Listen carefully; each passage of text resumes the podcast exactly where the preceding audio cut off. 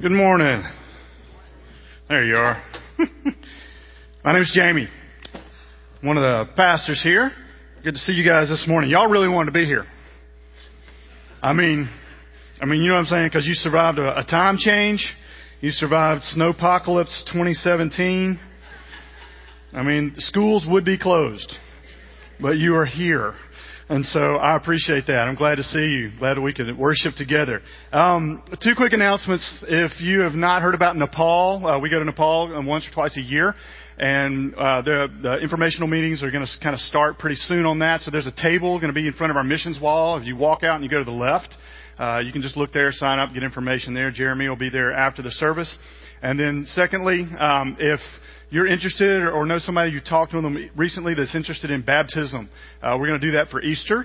I know we just had a few just recently, but we're going to do that again this Easter. So if you're interested in that or have questions, um, I'd love to talk to you. So find me. Uh, you can do info at summitcrossing.org or you can get on the website through uh, Connect and, and, and find out some more information there. But I'd love to talk to you about that. That'll be April 16th is Easter this year.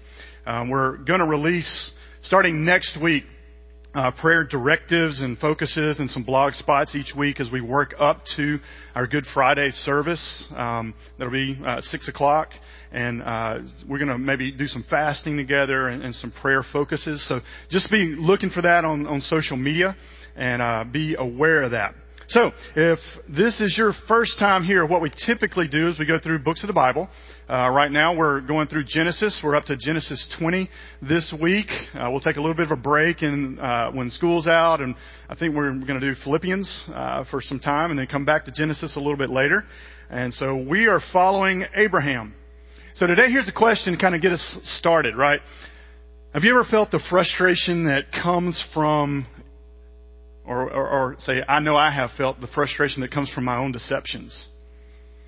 Right? Well, like for me, an idea would be when I'm in a meeting and uh, we're coming up with ideas, and I come up with an idea, and, and people are like, "No, you know, that that's not a great idea." And then somebody else kind of says the exact same thing, and it like just drives me insane because I don't get any credit for it. And I'm like, that was my idea. Uh, and, and, then I just kind of brood over it for a while. Or, or I, I don't know if you, you know, if, if you've ever been, like you've ever been married. Like if you're married and you suggest something to your wife and you, you said it for like three years and then she talks to somebody and then she's like, this is, have you even thought about this? I'm like, I've, I've told you that for years. You just, I don't think you're listening to me, but this is a great idea. I'm like, yeah, it is.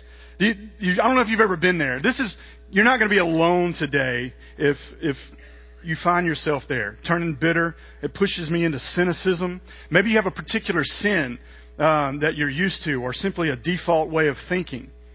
Maybe you like to correct everything everybody says because it makes you feel like you've got everything figured out. But no, that's not, it's not there, they are, it's there. T-H-E-I-R. You gotta correct everybody's spelling. Something like that. It's kind of the, the direction we see from Abram today. But it goes deeper, a lot deeper.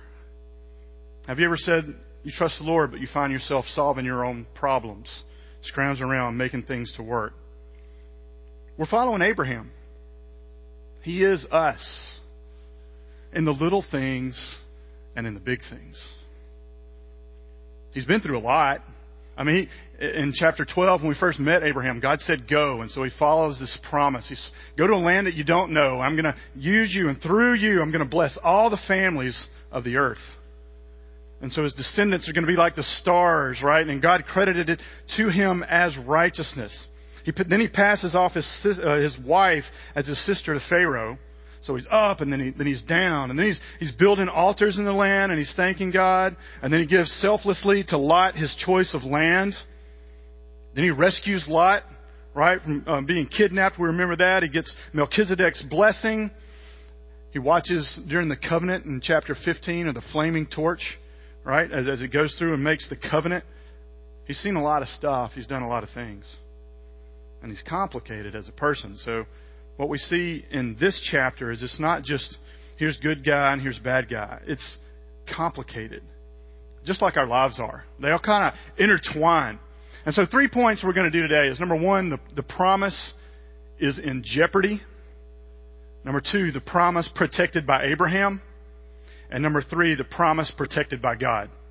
And so the promise here is the one given in 12 and again in 15, where God says, I'm going to use you and I'm going to bless all the families of the earth. We're going to right the wrongs that sin has brought in, the brokenness, the the, uh, the disease, the death, natural disasters, all that is coming in, the broken families and relationships. I'm going to bless them. We're going to come and bless the entire earth, and it's going to start and come through you, and you're going to have descendants that are going to outnumber the stars. But the promise is, is threatened in Genesis 20. So, number one, the promise in jeopardy. Abraham once again shows us that we're not that different. He's coming out of Sodom, right? Remember Sodom last week, just blown up, judged. And he comes out of that and he's journeying south to Gerar. And he goes into a land where the king is Abimelech.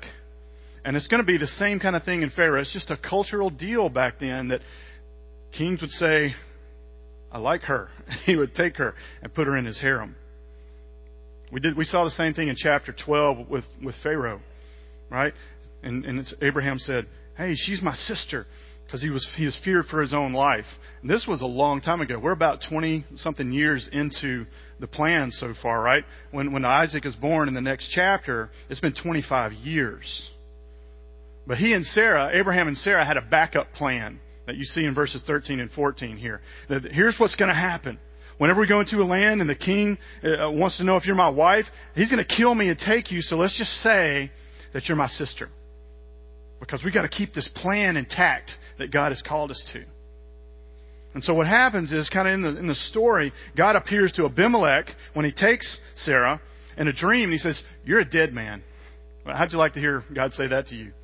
Right, you're, you're a dead man. Sarah is someone's wife. Abimelech is quick to protest, right? So he's saying, I, I, I didn't know. I mean, they both agreed that, that she was his, his sister and he was her brother. Please don't kill me. I didn't know. And God responds with, I know you did this in the integrity of your heart, and it was I who kept you from sinning against me. Now that's curious. Not against her and not against Abraham, but I kept you from sinning against me. That's just a side note uh, on how sin works. We think it's always to somebody else, but it's always primarily to God first.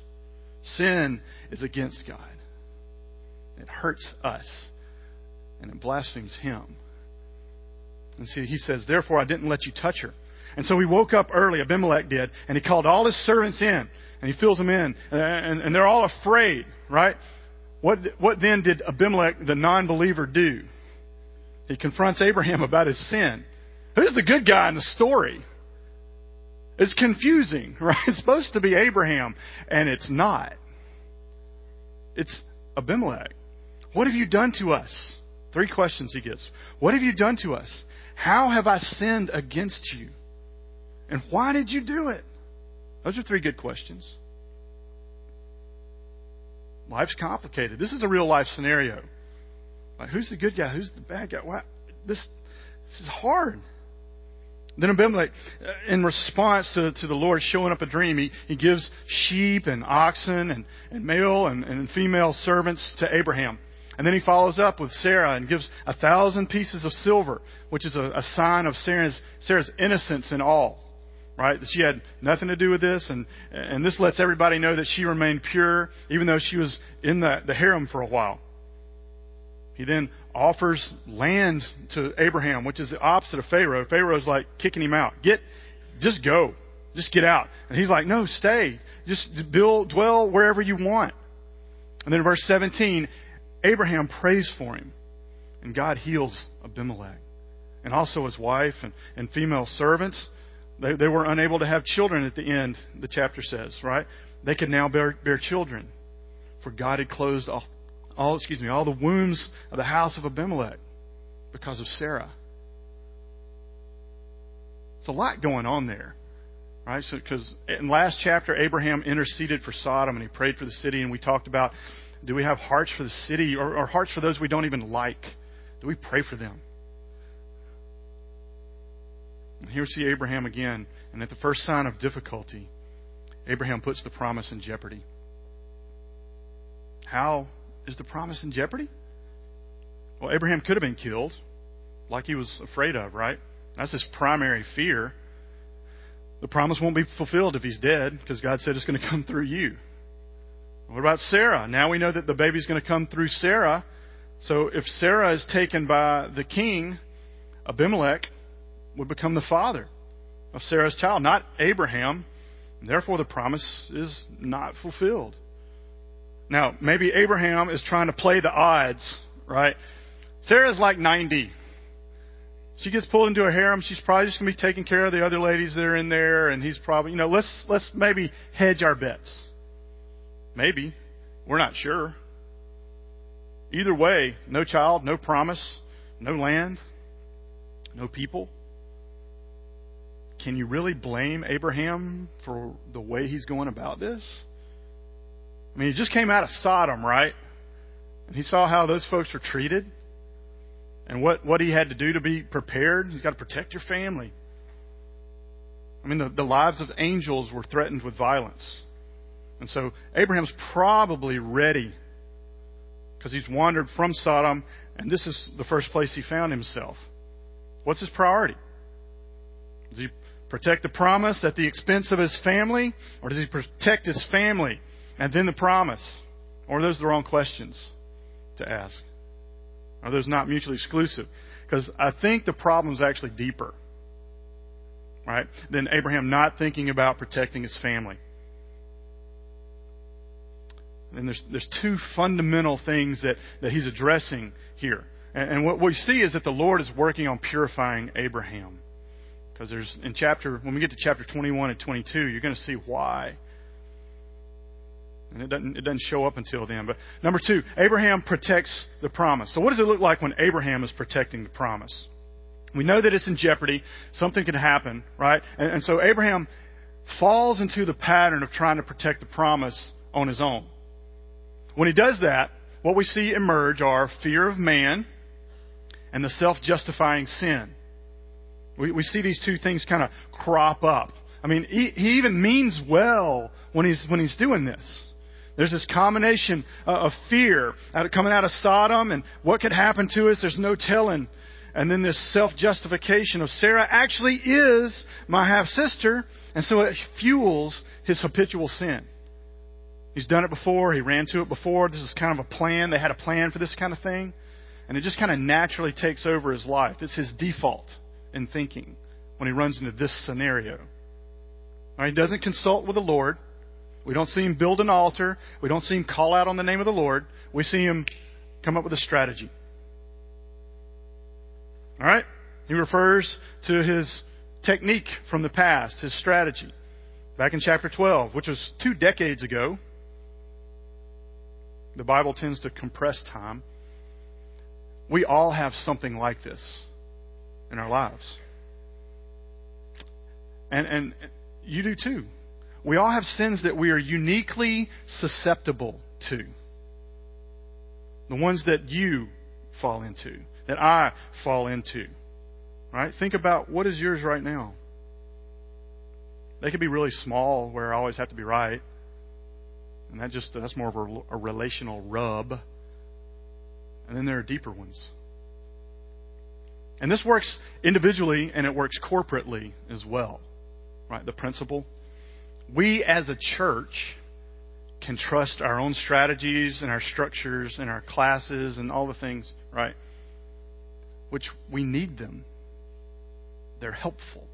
But if we turn to them first and we trust them instead of trusting the Lord to use them to support what He's doing, we start leaning towards sin, even in the church. What are you talking about?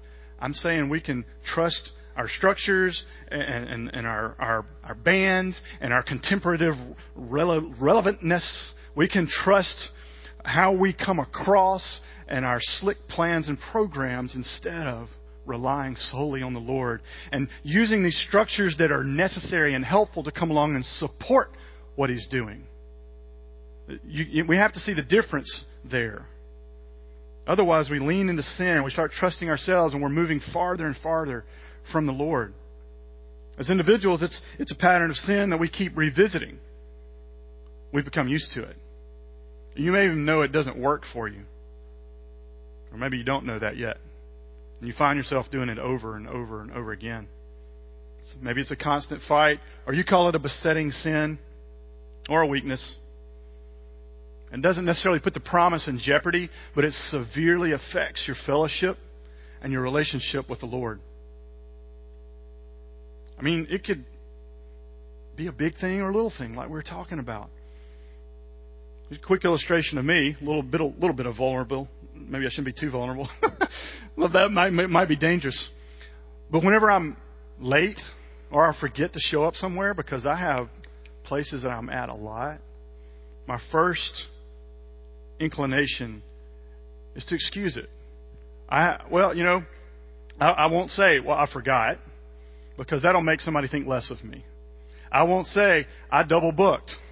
I can't just be honest and say I'm sorry because I am a people pleaser. It's what's underneath the lie that I tell. Right. So now when I do this with you, you can call me out on it. Right. So, well, Jamey, are you serious? No. That's what happens because I love approval from people. And the Lord's working in me. You've heard me say these things.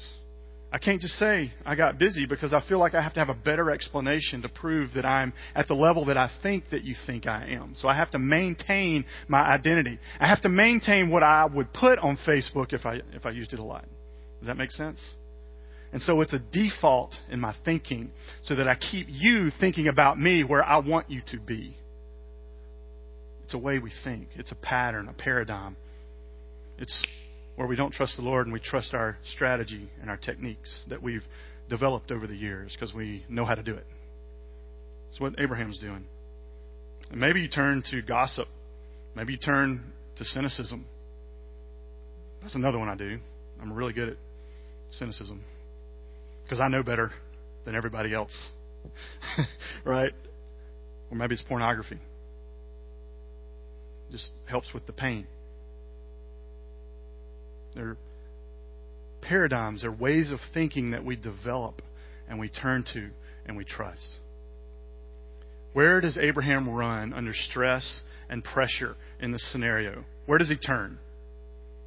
We, we don't hear him call out to the Lord. We don't hear that he builds an altar like he did earlier. He's not trusting the Lord. He's trusting himself. He's trusting his techniques, his savvy, if you will. And, and he's trusting the plan that he and Sarah devised. It's a good one. And I pray that God will bless it. You ever fall into that trap? You come up with a great idea and you, Lord, would you bless this? I'm like, well, I don't know. Is it his idea or is it yours? Because he might not need to bless that. And he might not. And then you're going to get mad because he doesn't bless what you're doing. It's complicated.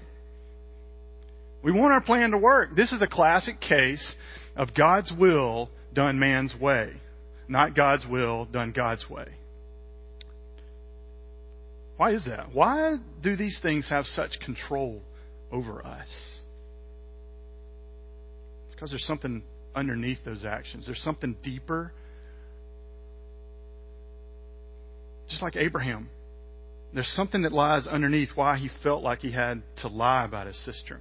He either needed to control the situation, right? Or, or gain the approval of the king to live, and therefore he lied. You never lie just because you enjoy lying. Thou shalt not lie. It's in there. It is.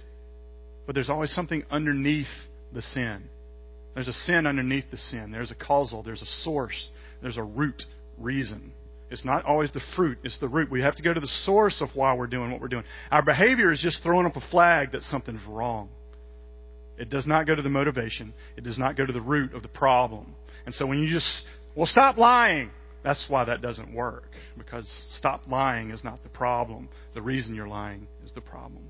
Why? What are we trying to cover? What are we trying? Where are we looking outside of the Lord? He feared man more than he feared God. In verse 8 through 13, the story just gets ironic because Abimelech the non believer is calling Abraham out on his sin.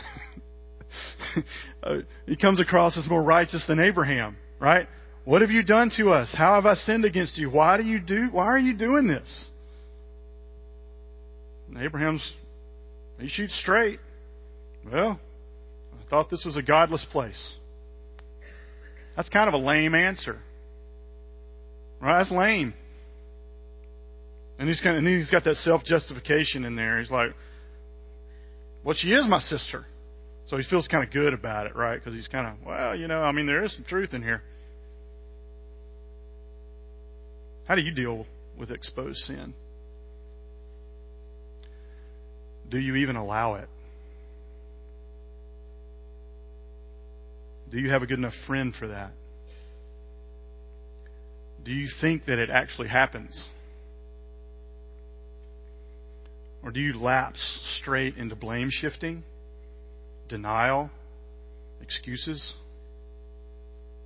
I mean, Abraham said, here's his response I did it because I thought there was no fear of God at all in this place, and they'll kill me because of my wife. Besides, she is indeed my sister, the daughter of my father, though not the daughter of my mother. So he gets into technical language, right? Here, let me confuse you with logic so that you'll think I really had a good reason for this. I mean, she is technically my sister, so I didn't really lie, so it's really okay. You, you missed the point. You're so busy spinning your story that you miss the important part. You're not trusting God at all. You trust in your ability to spin a story. And now you got caught. And you're backpedaling. This was our plan, you know, blah blah blah blah. Now at least he owned it. He didn't excuse it. He tried to. He told the truth though. He made a judgment call on his past experience because of Sodom. And he's wrong. He judged those folks. Have you ever used God's plan to justify sin in your life? And that's what's happening here. Listen, God called me out. This was kind of our plan in case this happened. So, will you be honest about your life? If somebody sat down across from you and asked you how your walk was going, would you tell the truth? Could you?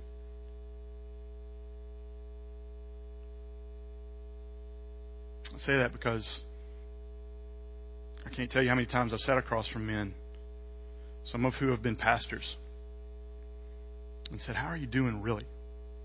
Because that's what I enjoy. I believe that's one of the things God has just made me to jump into and I love. Is one on one. I feel like I preach sometimes just so that I can do that in this culture. How are you really doing? How is your marriage? How is your walk with the Lord? Where are you struggling? I'm no better than you. I know we struggle. Let's be honest about that. And they'll look me straight in the eye. And I've done it too. And they'll evade the question or lie straight up and say, oh, I'm doing pretty good. And then several months later, I find out that their marriage is imploding. And so I spend time beating myself up. I didn't know, I didn't look here, I didn't see that. Or they're enslaved to pornography. I just, why didn't they feel like they could say anything? Or they've slowly destroyed a line of friendships progressively by gossiping about the last friendship that didn't quite meet their standard, about the previous friendship. So there's all this collateral damage because we're not willing to be honest. Let's not do that. I'm glad we, we live in a time that appreciates honesty, authenticity, and transparency. People are looking for that. It's because of the Facebook world that we live in. They're not the goal, though. Don't get me wrong, they're great, but they that authenticity, transparency is not the goal. So many people hold that up as the, the standard. Oh, they have authentic worship. I'm like, what does that even mean? It's not fake. Okay, great. You can be authentic and real about your sin and have no desire to see it defeated. Let's be honest, but not value the honesty for its own sake. Its purpose is that we might lift one another up to Jesus and strive for holiness. We're, we're, on mission. We're following Jesus. We're being conformed to his image. That's the, the purpose. It's his glory and our joy that, that pulls, that comes from that.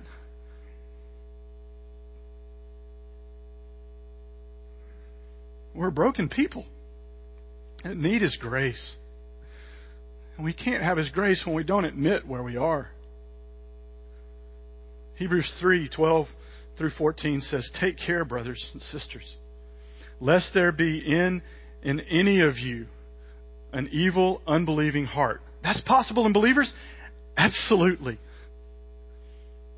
Take care that, that there be in any of you an evil, unbelieving heart, leading you to fall away from the living God.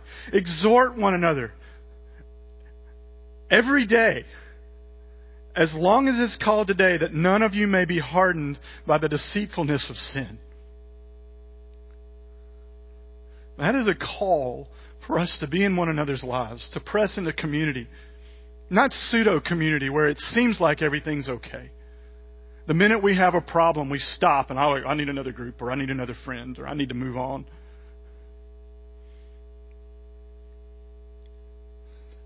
Would you fall into Abraham's trap of evasive and slightly deceptive answers that will eventually, they might not put the promise in jeopardy, but they will put your soul in jeopardy? If there's no one exhorting you, the verse says that your heart can be hardened the deceptiveness of sin, slow increments. Who do you know that desires to be hooked on drugs? Who do you know that gets married longing for divorce? Who do you know that plants a church and hopes that it will die? No one. And yet that happens regularly. Sin is, excused, ignored, or hidden will take us down and lead us away from the Lord. I don't care how strong you think you are or how solid your theology is. When Abraham protects the promise on his own, he jeopardizes it. Jimmy, that's really bad news. Sin's pretty bad. There's some good news that follows it. And it's so much better than the bad news is bad. There's room to celebrate. But we have to feel the cut and understand that this is no joke. Sin's desire is for you, just like we read in Genesis 4. Number three, when God protects the promise.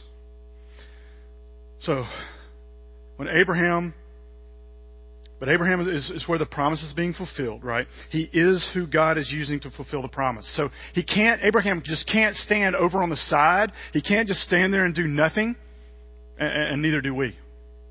God, in his sovereignty, loves to be trusted and, and has constructed the plan for the world, as well as the lives of his children, to flourish and thrive to the degree that they are helpless and dependent on Him like children. Okay? Get that. He, he has constructed the plan to the degree that we are helpless and dependent on Him, we, thir- we flourish, we thrive. That's how He, in His sovereignty, set it up. Abraham wasn't helpless enough yet.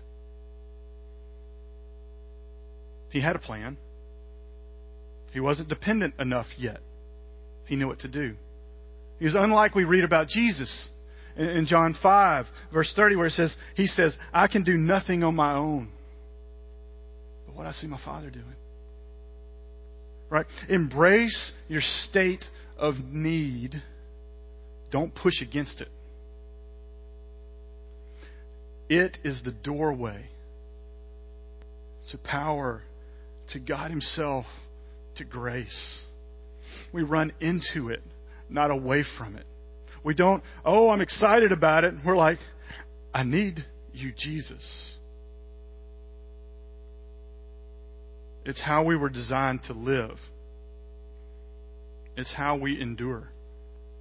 You know, I, I have a friend that I don't know. I'm, I'm from Mississippi, so when you get to Easter time, there was this popular thing to do back then. You would buy these little chicks that had just hatched, and you would give them at Easter, and then they would grow up, they had you know, you would paint their bills like purple or blue or something to know that they came from, I don't know, farmer's market or something. And so you would raise this little chick. And then when it became like uh, a chicken or a goose, I don't know, it was like a goose, where you'd release it at the the pond. And so this guy, he he got one and he he raised it, and he had two other dogs, and so it was kind of like a little dog. so it would follow the little puppies around and follow the dogs, and it, it almost like it would bark. He called it Bowser, Bowser the duck, and and that was its name. And so when it came time to release Bowser the duck at the pond, because that's what you did, everybody came and took their Easter ducks, and then he'd release them sometime in the summer so they could fly and leave. Um, this duck didn't know it was a duck. This duck thought it was a dog. And so when he, he kind of threw it out on the water, that duck went nuts, right? It was just, it was just flapping around and it was trying to, it didn't want to sink, right? Because it's not a duck, it's a dog, and dog's, you know, dog's going to sink and it's going to go down, and, and it was hilarious. But the, the duck's not, not a dog. And the duck didn't know that if the duck would just chill, the duck would float. And so he finally wore himself slap out and just keeled over, just not dead. and he just floated. And when he told that story, it just occurred to me. We try so hard to come up with strategies and techniques and ways to live and defense mechanisms, coping mechanisms, and we try so hard to be something that we're not. We don't know how to just enjoy that we're dependent. We push against it. We fight against it. We think it's wrong. And we try to do everything ourselves to either prove and get God's approval or get our own or somebody else's. And we don't know how to rest in how we're made. Hebrews 12 says, Therefore, since we are surrounded by so great a cloud of witnesses, let us lay aside every weight and sin which clings so closely. And let us run with endurance the race that is set before us, looking to Jesus, the founder and perfecter of our faith, who for the joy that was set before him endured the cross, despising the shame, and is seated at the right hand of the throne of God. This is how we endure. God is creating unusual dependence in Abraham right now right? So that He can use Him more. When you renounce your dependence on yourself and your natural abilities, it opens the door to the Lord. We'll see it more in chapter 22. When you embrace your weakness, your need, your dependence, you open the door to the Spirit working mightily in you, to experiencing His power. Not you trying to gin up your own power, your own white knuckle in it. I'll do it this, this different this time. I'm going to turn over a new leaf. This time I'm going to do it right. No, you're not. Maybe you're not ready yet. Maybe you're like Abraham. You need to go try again until you get tired enough to realize it's not going to work. You just flop around on the water. You're still thinking you've got some things figured out, or maybe you haven't crashed hard enough yet. And like Abraham, you've got a plan. Here's what's going to happen. I've still got energy. I had a lot of energy in my 20s. I, I don't anymore. And when you do get ready, this is how you lay down and lay aside every weight and sin that clings so closely. You embrace your weakness. Because if you don't, sin is lurking at the door. Then you're free to set your eyes on Jesus and follow him with everything that you have. This is how you lay aside sin. The power of a new affection is way stronger than you trying to stop sinful habits. When you love something new, you're not working on trying not to do something.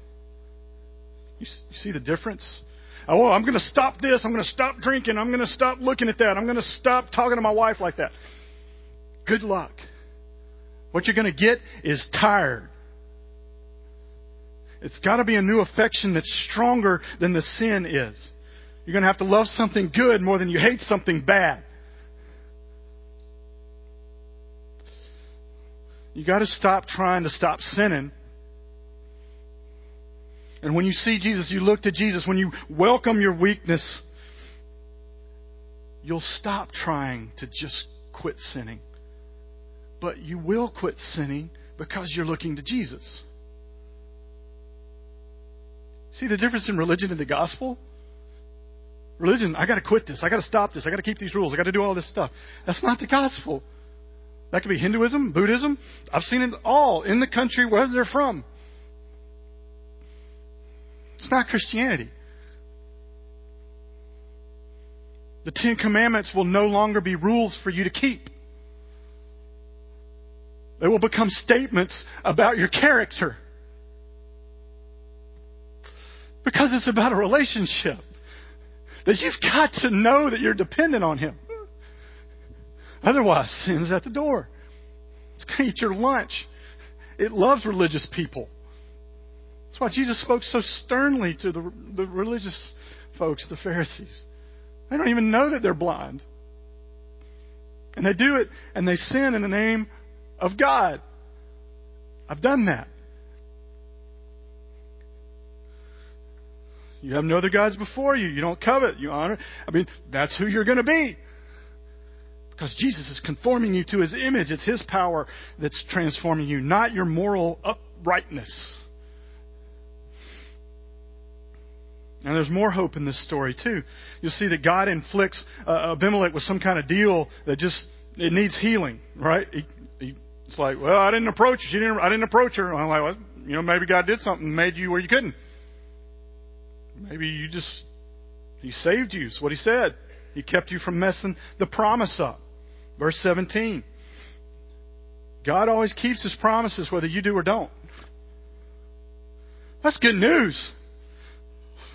I ought to be jumping up. I'm, I'm torn this morning. Is, is it's good news. In God's sovereignty, His will is never thwarted. But your joy and involvement will be marginalized when you run away from Him. I mean, isn't it awesome that the plan, the advancement of the kingdom doesn't depend on me? I'm so happy about that. It's not on my shoulders. And yet, like Abraham, I'm not to sit on the sidelines. I am involved. My sin doesn't disqualify me any longer. It bothers me. I hate it. I want to repent. I want to turn away from it because Jesus' grace is so amazing. And so it doesn't disqualify me because of the cross of Christ. That's the gospel. We don't get what we deserve. We get a thousand pieces of silver and, and oxen and we get all this stuff. We don't deserve that. Abraham doesn't deserve that. No, not at all. It's called grace. What he deserves is to pay for his sin.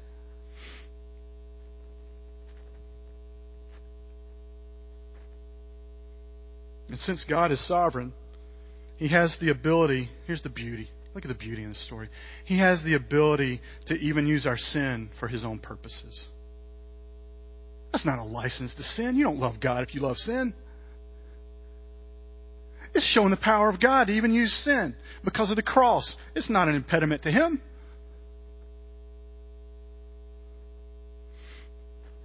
What does that show you, Jamey? It shows me that He doesn't love me for what I can do for Him. He just loves me. Abraham, I love you. Man, you messed that up. It's not going to mess my plan up. Will you follow me more closely? Why didn't you turn to me first? And the father heart comes out. Man, that's something to celebrate. He doesn't drop Abraham. In fact, what happens is Abraham grows in his faith here so that he can be the man in 22 that does what he does there which I am nowhere near that. I can do this. I can do chapter 20. I got chapter 20 down. 22, can't touch it. You have to come and see what that's about. This story should do something to your heart. It should make you want to know God more, to push past the superficial, the performance driven, uh, superficial acquaintance level. It should make you want to dive deep with a God who acts like that, who loves like that. We've got to live with gospel intentionality. We've got to admit our wrongs to one another. We've got to stop living in the dark and hoping things will just get better and sin will just get better on its own. No one drifts toward holiness. No one. We're becoming more like our Father. And we desire to shed those sins that are holding back our joy and that are feeding our fear of man. There's so much more out there than we realize. We settle for so little and call it great when God says there's so much more. Just want to spend a little bit of time. Worship team, you guys can come on up praying. What we do here is we spend time praying in response to the word. There'll be three directives that are going to be on the screen. First one is simply ask God right now. Don't wait till you get home. Don't wait till Monday lunch break. Don't go home and take a nap. Right now. We're going to ask God to reveal what sinful patterns need exposing in our lives. You're just talking about sin a lot today. Well, it's it's there. Let's let's just call it what it is, because grace is greater than all our sin. Number two, what do you need to repent of today? Who do you need to tell? Ask God for courage. I don't want sin to wreck our lives.